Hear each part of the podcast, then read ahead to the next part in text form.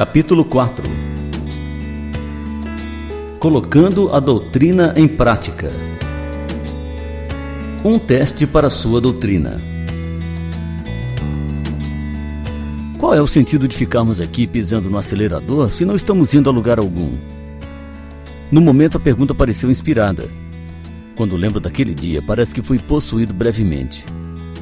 Terry, meu amigo de 13 anos, decidiu que deixaria as crianças do bairro impressionadas se pegasse as chaves do carro do seu irmão, desse partido no Chrysler potente, super rápido e ficasse lá na rua acelerando. Aí eu me uni a ele como copiloto, pois eu tinha só 12 anos sendo novo demais para a impressionante responsabilidade de acelerar. A fumaça saía do cano de escape enquanto Terry, enaltecido atrás do volante, apertava o acelerador. O plano parece que funcionou, porque causou alguma agitação. Crianças vinham de longe para ver o que estava acontecendo. Nessa altura, aquela pergunta me veio à mente. Talvez eu deveria tê-la deixado como uma simples pergunta, mas parecia inútil permanecer estacionado naquela máquina impressionante tão pronta para rodar. Minha mão alcançou lentamente a alavanca de marchas. Terry estava concentrado e acenava para o grupo de crianças que só aumentava. Um sorriso de triunfo estendia-se pelo seu rosto. No mundo infantil, aquele acontecimento equivalia a ganhar uma corrida de stock car. Ele mal sabia que a corrida não tinha realmente começado. Numa fração de segundo, Engatei a primeira marcha no momento exato em que ele apertou o acelerador. Foi quando descobri duas coisas. Aquele Chrysler corria mesmo. E a segunda, Terry nunca aprendeu a frear. Felizmente, o pânico trabalhou a nosso favor. Enquanto Terry adotou instintivamente uma postura de colisão, um tipo de posição fetal sentada. De alguma forma, a marcha saiu da engrenagem, o carro foi perdendo o impulso e paramos gradualmente sem bater numa única casa, árvore ou pessoa. Não houve nenhum dano, nós pensamos, até que saímos do carro. E aí sim vimos um mar de rostos de pais bem severos. Certamente eles entenderiam que não havia nenhum sentido em ficar sentado num carro como aquele e não colocá-lo para funcionar. Não, eles não entenderam. Colocando-a em andamento. O que compele dois adolescentes a agirem de modo tão audacioso ou negligente, dependendo do ponto de vista? Adolescentes não querem sentar e ficar quietos. Eles querem engatar a vida. Em nosso relacionamento existe um pouco desse desejo agitado. A graça de Deus agindo em nós nos impele não somente a sentar atrás do volante, mas também a colocar em prática o que sabemos. Quando Deus nos salva, somos atraídos a coisas incomuns: a santidade, a verdade, as Escrituras e o maravilhoso amor de Deus. À medida que obtemos mais conhecimento, temos mais desejo de agir com base no que sabemos e cremos a respeito de Deus. Mas a pergunta é como nós fazemos isso? Como colocamos nosso conhecimento sobre Deus em operação, especificamente em nosso casamento? Em termos bíblicos, colocar a teologia em andamento significa dirigir na estrada da sabedoria. Na Bíblia, a sabedoria não é um conhecimento místico, nem o simples bom senso popular. É a vida e as decisões de alguém que se relaciona corretamente com Deus. É aplicar o que sabemos ser verdade. O teólogo Graham Goldsworthy disse: A sabedoria não é, em primeiro lugar, o exercício de quão inteligentes somos, nem de quanta informação temos conseguido acumular em nossa mente ao invés disso, é uma escolha moral de ser independente de Deus ou de sujeitar-se a Ele em pensamentos e ações. O caminho da sabedoria está disponível a todos os que creem no Evangelho, porque o próprio Cristo é a nossa sabedoria, conforme 1 Coríntios 1,30. É por isso que podemos pedir sabedoria de modo confiante e esperar que Deus a concederá. Tiago 1,5 este caminho nos está disponível por causa do Evangelho. Portanto, a sabedoria que necessitamos para o nosso casamento não se acha em livros sobre como fazer isto ou como fazer aquilo, ou então em fórmulas de sucesso. Ela se acha em colocarmos a nossa crença em prática e seguirmos no caminho da sabedoria, com Deus atrás do volante. Então, por que pisamos no acelerador da nossa teologia sobre o pecado se não engrenamos? Por que ter um carro potente que nunca sai da garagem? O progresso vem quando colocamos em prática a nossa teologia e experimentamos o que ela pode fazer. Deixe-me oferecer quatro caminhos pelos quais você pode andar. Estou convencido de que, se você puder dirigir nestes caminhos, poderá chegar a qualquer lugar aonde precise ir em seu casamento. Primeira marcha: com humildade, suspeite de si mesmo. Em nossa vida cristã, é muito importante suspeitarmos de qualquer pretensão de justiça que trazemos ao nosso relacionamento com Deus. Confiamos tão somente em Cristo e em seu mérito. A verdadeira humildade consiste em vivermos confiantes na justiça de Cristo, suspeitando de nossa justiça própria. A palavra suspeito é frequentemente censurada. Uma nuvem agourenta paira sobre ela. É quase sempre negativa. Pessoas sob custódia são suspeitas. Grupos de pessoas juntas à noite são suspeitos. Crianças sorridentes ao redor de potes de biscoitos vazios são suspeitas. Os cristãos não deveriam ser suspeitos. Ou deveriam? Retrocedamos até o último conflito matrimonial. Ela disse alguma coisa, ela fez alguma coisa. As coisas deram errado. Isso acontece o tempo todo. Quando procuramos resolver as dificuldades de nosso casamento, uma suspeita humilde de nosso próprio coração influencia nossas suposições e abordagem do caso? Isso talvez seja chocante, mas devemos suspeitar, seletiva, permanente e interiormente. Visto que sou o pior dos pecadores, nos conflitos cotidianos do casamento, eu deveria suspeitar primeira e regularmente de mim mesmo. Suspeitar de meu próprio coração é reconhecer duas coisas. Meu coração tem um papel central em meu comportamento e uma tendência permanente de opor-se a Deus e aos seus caminhos. Esta é uma área em que você tem de treinar a si mesmo. A humildade de suspeitar de si mesmo de modo saudável não surge de forma natural. É sempre uma rodovia de baixa velocidade. É segura, mas não é exatamente alta estrada ladeada de paisagens agradáveis. Infelizmente, ela é sempre a estrada por onde menos se viaja no casamento. Ao passar por um conflito com seu cônjuge ou avaliar um conflito passado, você diz, em voz alta ou não, Deus conhece meu coração nessa situação? Esse pensamento lhe foi consolador e assegurador?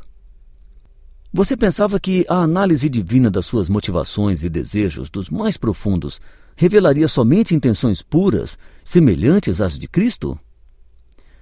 Se a sua resposta é sim, você andava por um caminho perigoso que não lhe oferecia qualquer segurança e o arremessaria nas profundezas do auto-engano.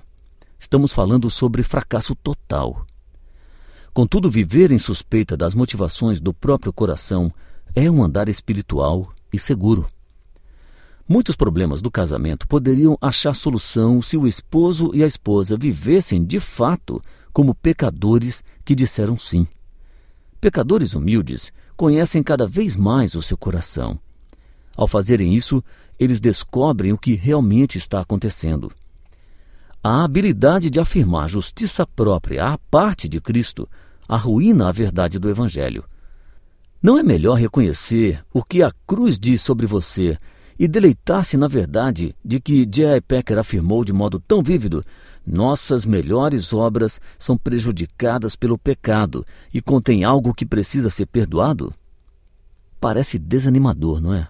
Claro que parece mas é o acesso à estrada segura e tranquila da humildade. Segunda marcha. Com integridade, inspecione a si mesmo. Talvez você já ouviu a história do lavrador que levou a família à cidade grande pela primeira vez. Andando pelas ruas, fascinada pelos grandes arranha-céus, a família segue uma multidão passando por umas portas de vidro estranhas que giram lentamente. Ao chegar no salão enorme, a mãe e uma das filhas param para admirar uma escada rolante prateada. O restante da família continua caminhando pelo prédio e, em poucos momentos, param em frente a uma grande parede em que há várias portas duplas de metal lustroso que têm botões luminosos ao lado de cada jogo de portas. Enquanto olham fixamente para alguns números que piscam acima das portas, uma velha senhora mal vestida que carrega uma sacola de compras vermelha aproxima-se das portas mais próximas deles. Como que por mágica, as portas deslizam, afastando-se uma da outra e revelando um cômodo pequeno e vazio, revestido de madeira. A mulher entra e as portas deslizam em direção uma da outra, fechando-se à frente da velha senhora. A família fica paralisada. O que está acontecendo ali dentro? Por que ela iria querer entrar num cômodo tão pequenininho?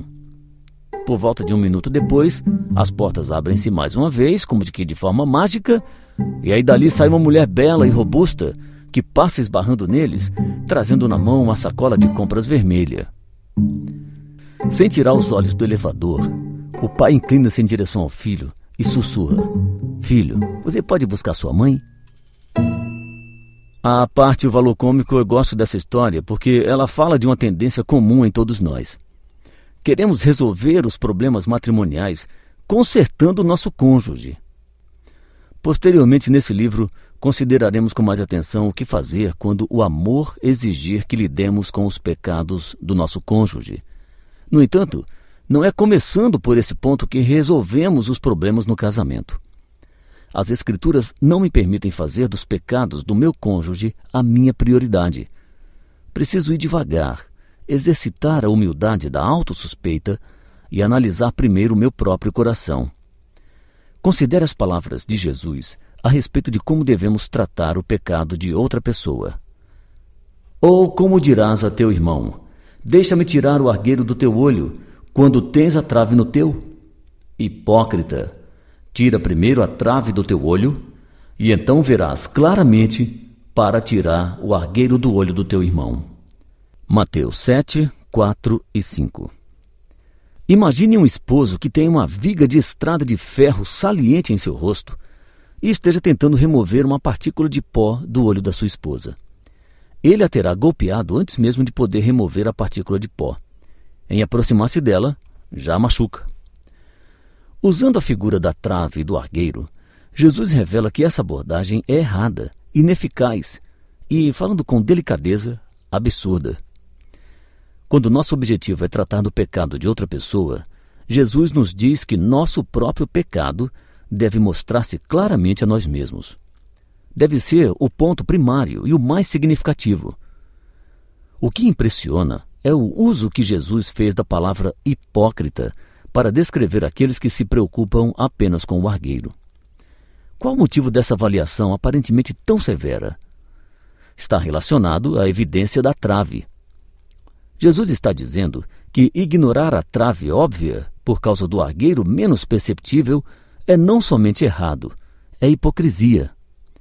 Em outras palavras, ignorar um problema maior para lidar com algo trivial, porque você prefere focalizar-se no trivial, é falta de integridade. Digamos que você e sua esposa tiveram recentemente um conflito no qual ambos cometeram vários pecados. Aliás, isso talvez descreva todos os conflitos que já tiveram. O que aconteceria se você avaliasse esse conflito à luz dessa afirmação de Jesus e o seu cônjuge fizesse o mesmo? E se você descobrisse que a trave, e não o argueiro, estava em você?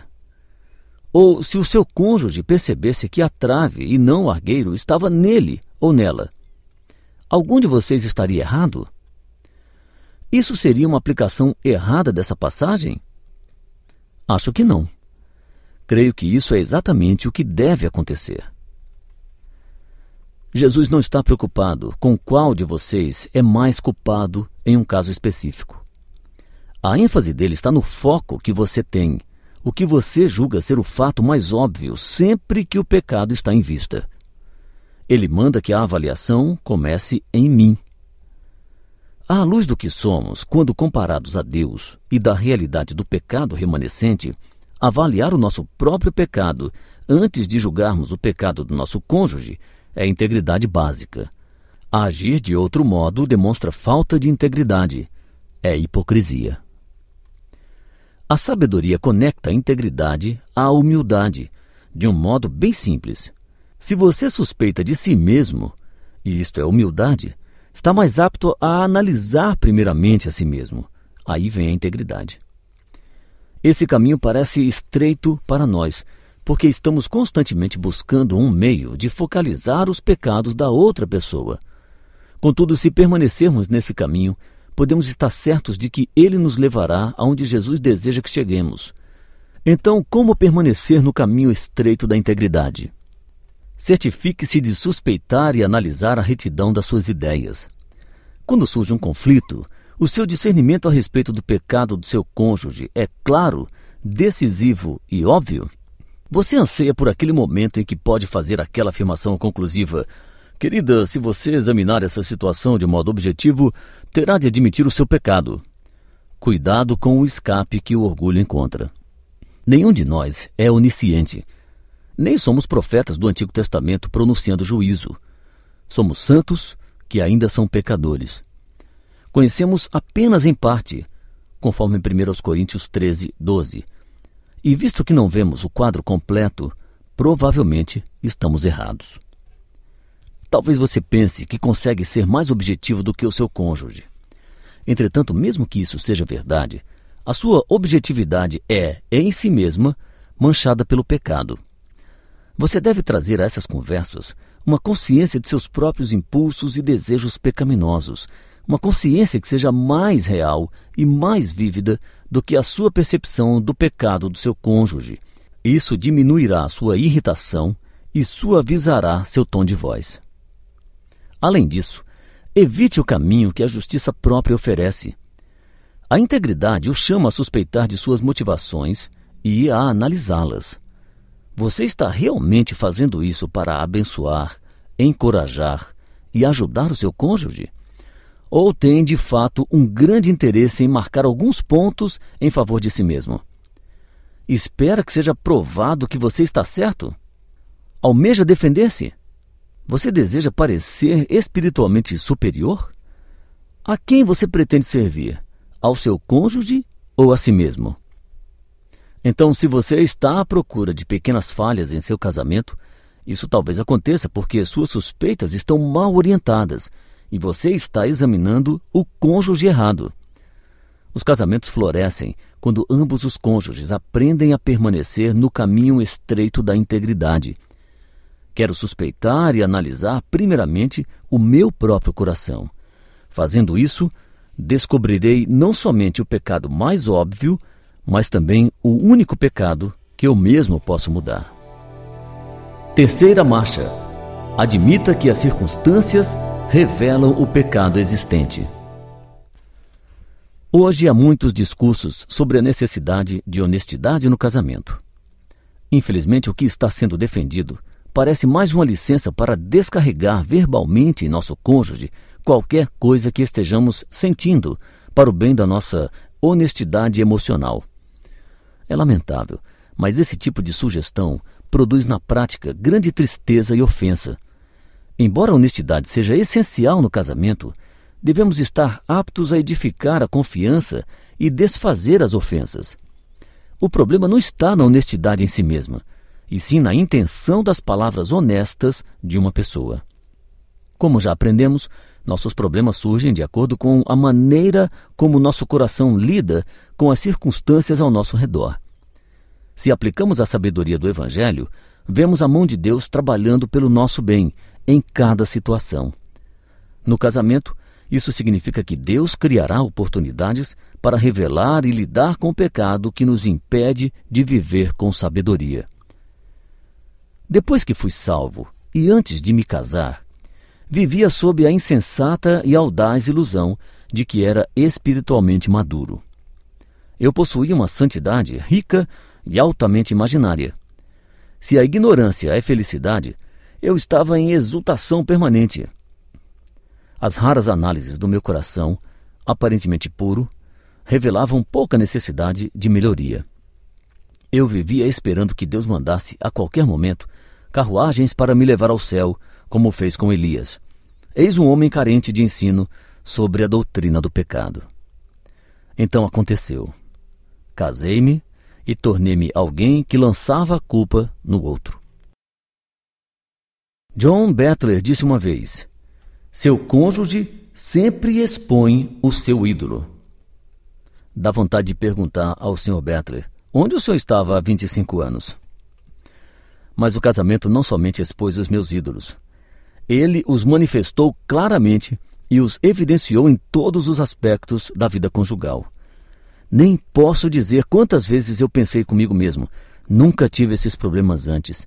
Isso deve ser culpa da minha esposa. A verdade é que sempre tenho sido alguém que transfere a culpa. A única diferença é que, depois de casar, surgiram mais oportunidades de expressar esse defeito. Pessoalmente, identifico a culpa desse defeito em minha ampla história familiar. Adão começou. Sim, Senhor, esta mulher que tu me deste, conforme Gênesis 3,12. Assim como acontece comigo, aposto que muito de sua atitude de transferir a culpa se parece com a de Adão. Algumas frases como: Foi este esposo que o Senhor me deu, ou então, é importunação dela, ou ainda, é a grosseria dele, e ainda, essa pessoa é tão diferente de mim. Pensamentos como esses nos lançam no mesmo lugar em que lançaram Adão há muitos séculos, no esgoto da autojustificação. Tentar justificar a nós mesmos é negar a nossa culpa diante de Deus. Mas esse é um esforço fútil. Transferir a culpa engana algumas pessoas por algum tempo, mas nunca enganará Deus em momento algum. Transferir a culpa é um pouco diferente de algo que discutimos antes, ou seja, pensar que o meu cônjuge ou o meu casamento é realmente a causa dos conflitos, visto que a única causa verdadeira é o pecado. Transferir a culpa é o que faço quando sei que sou culpado e tento convencer a mim mesmo ou a outro de que talvez eu não seja. Você percebe? Os nossos corações perversos, o seu e o meu, são incrivelmente semelhantes. Ambos anelam por defesa. Querem insistir que outra coisa nos fez pecar, uma coisa externa, fora do nosso controle. Ah, essas circunstâncias. O caminho da honestidade é um caminho reto. Passa diretamente pelo nosso coração. Se você já dirigiu numa daquelas longas estradas de regiões desérticas, percebe uma coisa: o cenário começa a parecer familiar percebe que a estrada não foi construída com finalidades turísticas, mas foi construída para levar as pessoas aonde elas precisam ir. O caminho reto da honestidade tem esse sentimento. Você anda por ele e vê as mesmas tentações do coração que você sempre viu, as mesmas linhas de pensamentos que o fazem desviar-se. A honestidade nos força a lidar de maneira direta com o pecado interior. E o destino é sempre o mesmo: aos pés da cruz, onde o nosso pecado foi expiado e Cristo, nossa sabedoria, está pronto a ajudar-nos em tempo de necessidade. Não faz muito tempo, meu filho ligou o cortador de grama que estava com a tampa de óleo solta. Quando o motor aqueceu, o pobre menino tomou um banho de óleo. Aquilo virou um geyser. Visto que não troca o óleo com frequência, leia-se nunca, um líquido preto e viscoso saiu do motor, cobrindo a máquina, meu filho e tudo num raio de quase dois metros. É por causa de acontecimentos como esse que eu não corto a grama.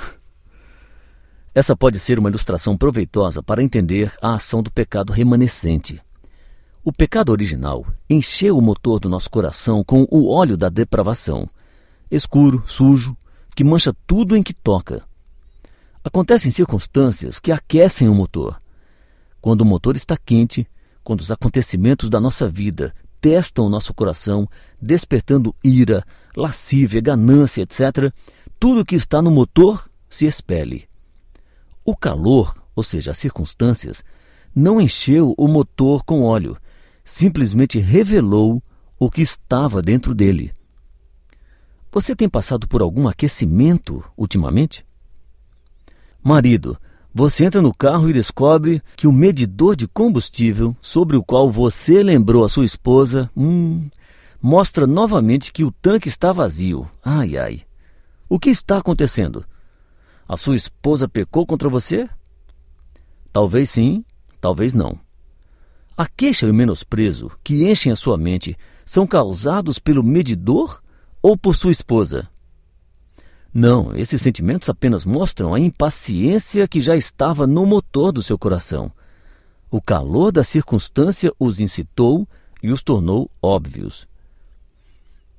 Esposa. Pela centésima vez, aí seus olhos giram, ele subiu as escadas sem ao menos tocar na pilha de roupas que precisava ser levada ao andar de cima. E aí aquele olhar desgostoso. O que está acontecendo quando a acusação, pelo menos ele é consistente em sua preguiça, escapa na sua voz? O motor está esquentando, a tampa está frouxa e um derramamento de óleo está a caminho. Você já considerou a razão por que não existem relatos que nos mostram Jesus batendo uma porta devido à frustração furiosa ou infligindo o tratamento de silêncio em alguém que o magoou? Por que Jesus não ficava irritado, ou amargurado, ou hostil? A resposta é bem simples, mas é espantosa também. Quando seu coração era aquecido pelas circunstâncias, manifestava-se o que havia ali: amor, misericórdia, compaixão, bondade.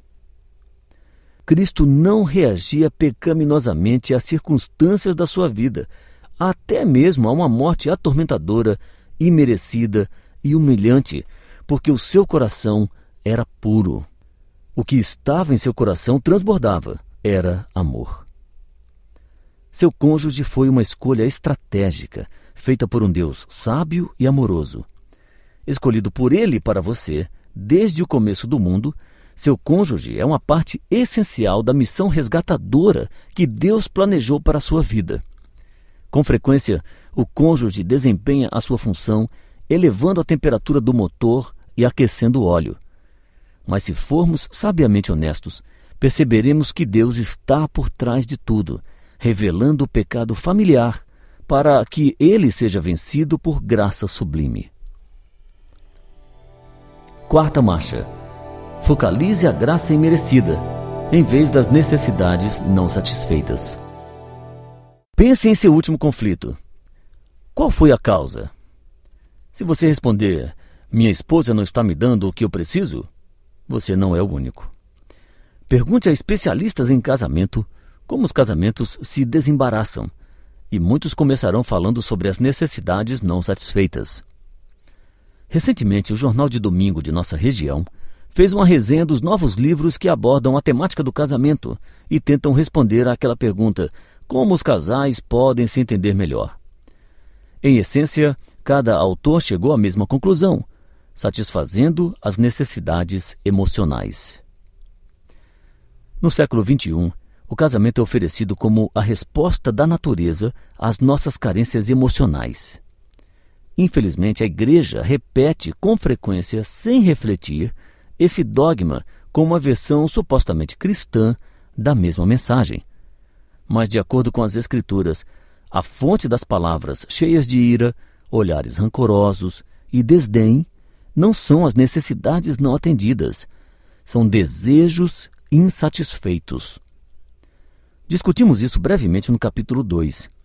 Retornemos àquela passagem e examinemos um pouco mais o tesouro de Tiago 4, 1 e 2. De onde procedem guerras e contendas que há entre vós? De onde, senão dos prazeres que militam na vossa carne? Cobiçais e nada tendes, matais e invejais e nada podeis obter. Viveis a lutar e a fazer guerras. Nada tendes, porque não pedis. E sabe o que mais? A sua última discussão exaltada não foi causada por uma necessidade não satisfeita, e nem por falta de respeito dela, ou ainda por falta de afeto dele. Foi causada por desejos traidores. Leia-se prazeres que militam na vossa carne. Então, tudo isso é uma questão de saber o que é uma necessidade real e o que é apenas um desejo? Embora essa seja uma distinção valiosa, devemos atentar ao fato de que as Escrituras atribuem a culpa dos conflitos às nossas paixões, quanto desejamos algo, não importando quão legítimo seja esse desejo. Se o meu desejo é tão forte que sou tentado a pecar, eu sou o problema. É o meu desejo, meu pecado, o óleo sujo que sai com o ímpeto do meu coração em resposta ao calor das circunstâncias. Com poucas sentenças, Tiago altera habilmente todo o nosso paradigma de algo que sentimos falta, ou seja, uma necessidade não atendida, para algo que estamos fazendo. E aí entra o desejando ardentemente o que não estamos obtendo. Por trás das nossas necessidades não atendidas estão espreitando os desejos que exigem satisfação. Nós cobiçamos e nada temos. As minhas palavras ou o meu comportamento podem tentar o meu cônjuge a começar ou a desenvolver um conflito? É claro que sim. E quando faço isso, acrescento o meu próprio pecado a uma situação que já é ruim. Entretanto, não há nada que eu possa fazer para causar uma resposta pecaminosa em meu cônjuge. O pecado que emerge do seu coração já estava lá. Eu cresci numa casa relativamente organizada. E digo mais: quando vivemos numa casa em que as meias são dobradas e arrumadas em sua própria gaveta de acordo com a cor para facilitar a referência visual, estamos além do organizado. A minha esposa, por outro lado, cresceu no lar em que havia gavetas para meias. Não estou certo de como eram as coisas por lá. Eu costumo lembrar-lhe que são pessoas que têm gavetas de meias organizadas que governam o mundo. Ela, por sua vez, é rápida em me lembrar que, embora isso seja verdade, essas pessoas não encontram prazer nisso. Então eu me calo e volto a dobrar minhas meias. Não é surpreendente que alguns dos conflitos no começo de nosso casamento eram sobre organização. Eu estava convicto de que precisava de organização. A minha gaveta de meias aplicava-se a quase tudo na minha vida. Para mim, aquilo era uma necessidade biológica, igualando-se às vitaminas, ao ar e lasanhas realmente boas. Eu fazia muita argumentação por causa de organização. Começando em Gênesis, eu falava de toda a Bíblia, a criação, o livro de Números, o templo, os coríntios. O Deus da minha Bíblia era um Deus de ordem. Se Deus se interessava por ordem, eu havia sido criado à sua imagem. Eu precisava de ordem. Sim, a minha alma dependia dela. Minha esposa foi maravilhosa. Ela nunca falou contra a ordem. Ela sabe que isso é uma coisa boa. Mas ela fazia perguntas sobre a razão por que aquilo era tão importante para mim. Por que uma interrupção da ordem incitava raiva ou ansiedade em mim? Com o passar do tempo, por meio da ajuda da minha esposa paciente e de alguns amigos fiéis, comecei a ver que a minha necessidade de organização era, de fato, uma ansiedade pecaminosa. Isso não significa que a ordem em si mesma seja má. Contudo, eu colocava certo tipo de segurança e confiança no controle facilitado pela ordem. Quando me faltava ordem, meus anseios se agitavam e o meu coração era então exposto. Aquela vontade não era errada em si mesma, mas era uma vontade que eu achava que devia ser atendida. Era um desejo mascarado de necessidade, algo que eu desejava, disfarçado de algo que eu precisava ter. E quando os acontecimentos do meu casamento se colocavam entre mim e a demanda por organização, meias voavam por toda parte. As necessidades não são coisas erradas. Todos nós as temos. Elas existem como lembretes diários de que fomos criados como esses seres dependentes, em carência fundamental de Deus e da sua provisão para a nossa vida. Contudo, manter uma distinção entre as necessidades genuínas e aquelas inventadas por uma cultura egoísta é essencial para um casamento saudável. É errado desejar o afago gentil da mão do marido ou as palavras agradáveis dos lábios da esposa? Absolutamente não. Mas até as coisas que são boas para um casamento podem ser corrompidas se a definirmos como necessidades. O problema não é desejarmos. Desejar é completamente natural. O problema é que nossos desejos são energizados com esteroides. Calvino chamou os nossos desejos de imoderados.